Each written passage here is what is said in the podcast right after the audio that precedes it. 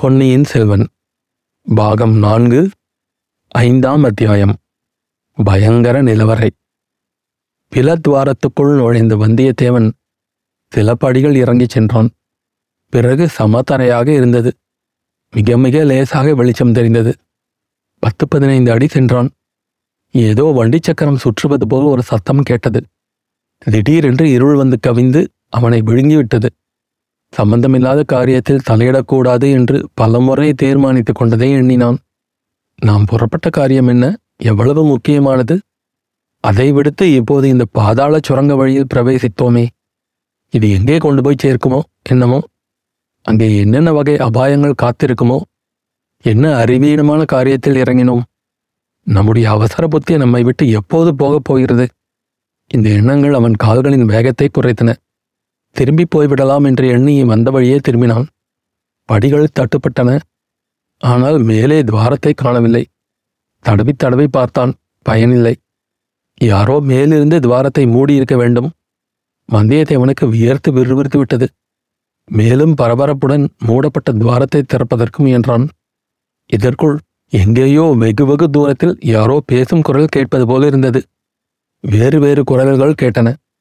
ஒருவேளை அவன் எங்கிருந்து பிளத்துவாரத்தில் பிரவேசித்தானோ? அந்த அய்யனார் கோவில் வாசலில் மனிதர்கள் பேசும் குரலாகவும் இருக்கலாம்.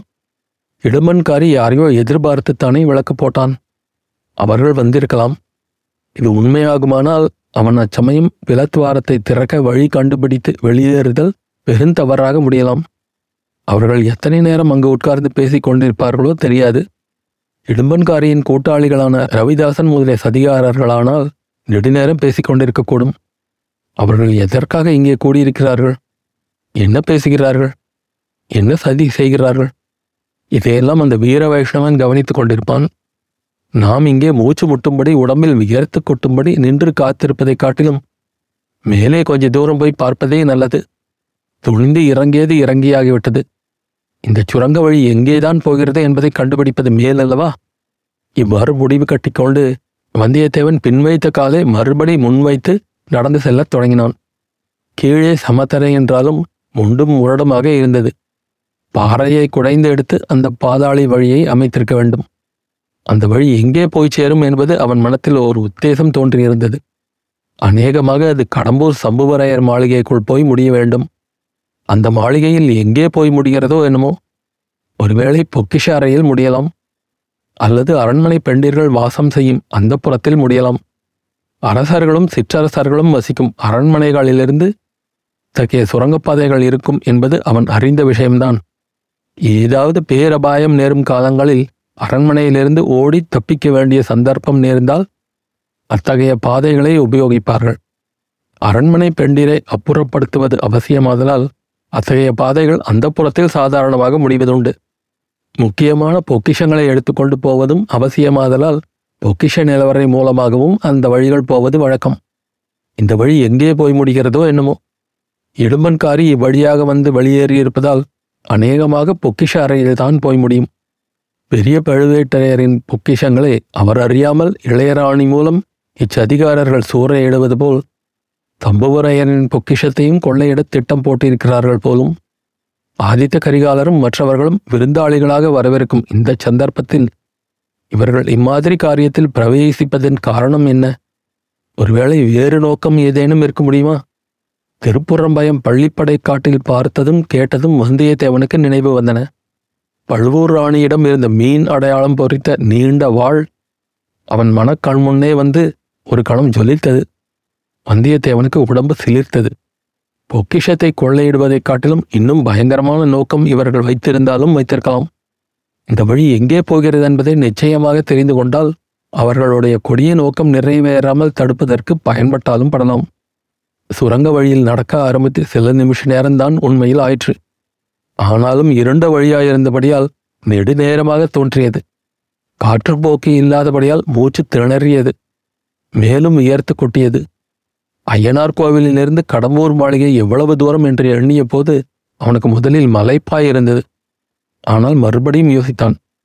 மாளிகையின் முன்வாசலிலிருந்து வளைந்தும் சுற்றியும் சென்ற தெருக்களின் வழியாகவும் பின்னர் காட்டுப்பாதைகளின் வழியாகவும் வந்தபடியால் அவ்வளவு தூரமாக தெரிந்தது. அரண்மனையின் பின்பகுதியிலிருந்து நேர் வழியாக வந்தால் ஐயனார் கோவில் அவ்வளவு தூரத்தில் இராது.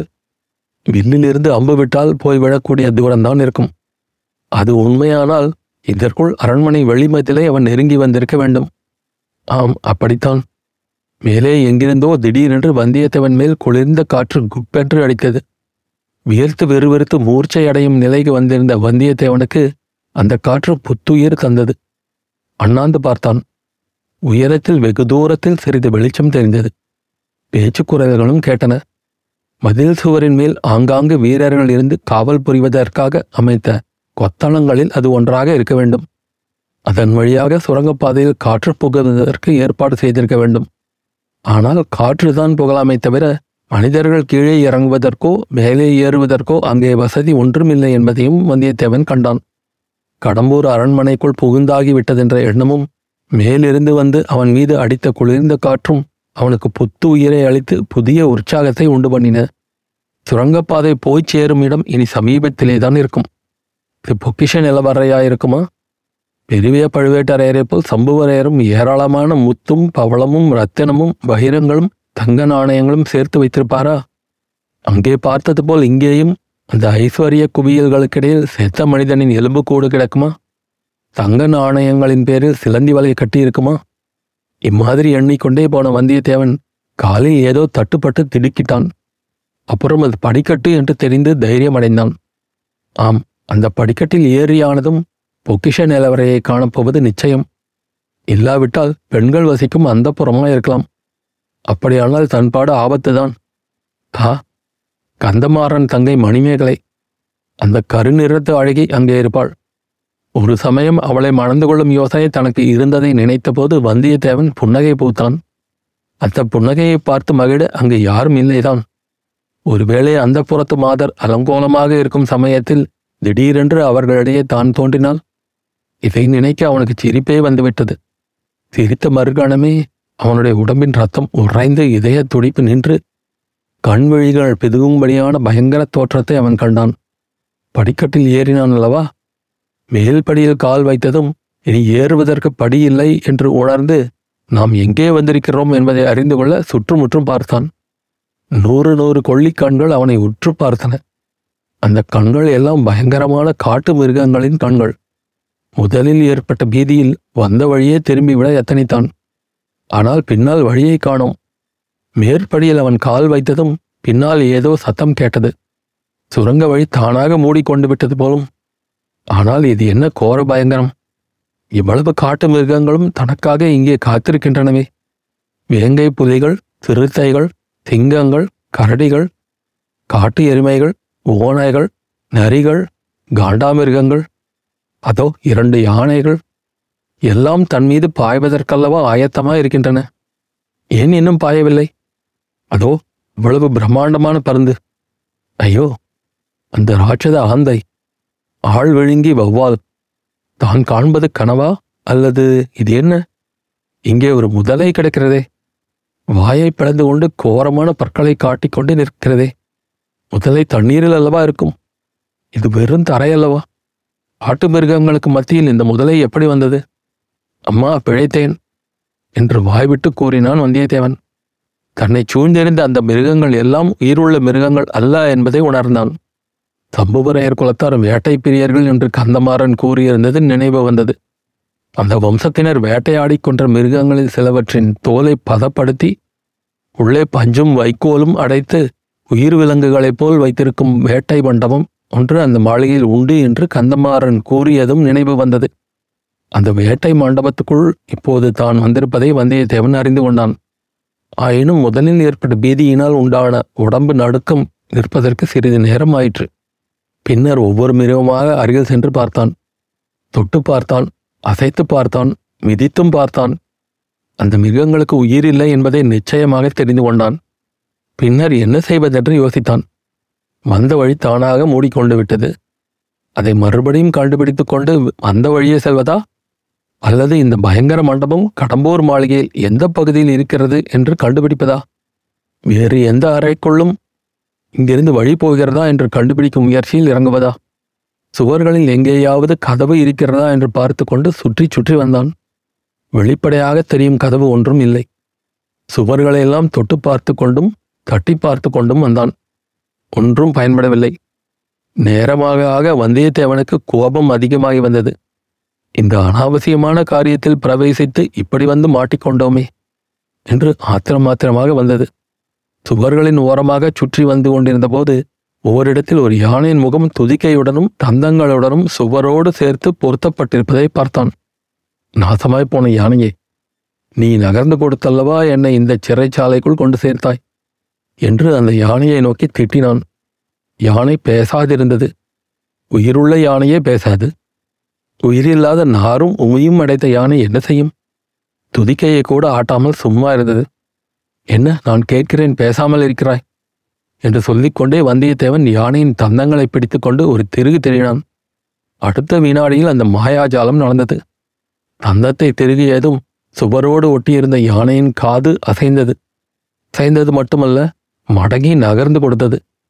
அங்கே சுவரில் ஒரு பெரிய துவாரம் தெரிந்தது. அடங்கா வியப்புடன் வந்தியத்தேவன் அந்த துவாரத்துக்கு அருகில் முகத்தை நீட்டி எட்டி பார்த்தான். பார்த்த இடத்தில் ஒரு பெண்ணின் முகம் தெரிந்தது. அது ஒரு இளம் பெண்ணின் முகம். கரிய நிறத்து அழகிய பெண்ணின் முகம். அந்த முகத்தில் இருந்த பெரிய கண்கள் இரண்டும் விரிந்து விழித்து கொண்டிருந்தன. ஆச்சரியம் ஆச்சரியம். அந்த பெண்ணின் முகத்துக்கு அருகில் வந்தியத்தேவன் தன்னுடைய முகத்தையும் கண்டான். ஒரு பெண்ணுக்கு அவள் காதலன் முத்தம் கொடுக்க எத்தனித்தால் எப்படி முகத்தை அருகில் கொண்டு போவானோ அந்த நிலையில் வந்தியத்தேவன் தன் முகத்தையும் அந்த பெண்ணின் முகத்தையும் பார்த்தான். ஏற்கனவே அகன்று விழித்துக் கொண்டிருந்த அப்பெண்ணின் கண்கள் இப்போது இன்னும் அகலமாக விரிந்து சொல்ல முடியாத வியப்பை காட்டின. வியப்புடன் சிறிது பயமும் பார்வையில் பிரதிபலித்தது. ஒரு கணம் அந்த பெண் முகம் அப்படி பார்த்து கொண்டிருந்தது. அடுத்த கணம் அவள் தன் செக்கச் சிவந்த இதழ்களை குவித்து கூ என்று சத்தமிட்டாள். வந்தியத்தேவனை திடீரென்று திகில் பற்றி கொண்டது. அந்த திகிலில் யானை தந்தத்திலிருந்து தன்னுடைய கைகளை எடுத்தான். அடுத்த கணத்தில் யானை யானையாகவும் சுவர் சுவராகவும் நின்றது. துவாரத்தை காணோம் பெண்ணையும் காணோம். சில்வண்டுகள் ரீங்காரம் போல் காதை துளைத்த கூ என்ற அந்த பெண்ணின் குரலும் கேட்கவில்லை. வந்தியத்தேவனுடைய நெஞ்சு படபடப்பு அடங்க சிறிது நேரம் ஆயிற்று. தான் கண்ட தோற்றத்தை பற்றி அவன் சிந்தனையில் ஆழ்ந்தான். அத்தியாயம் முடிவு.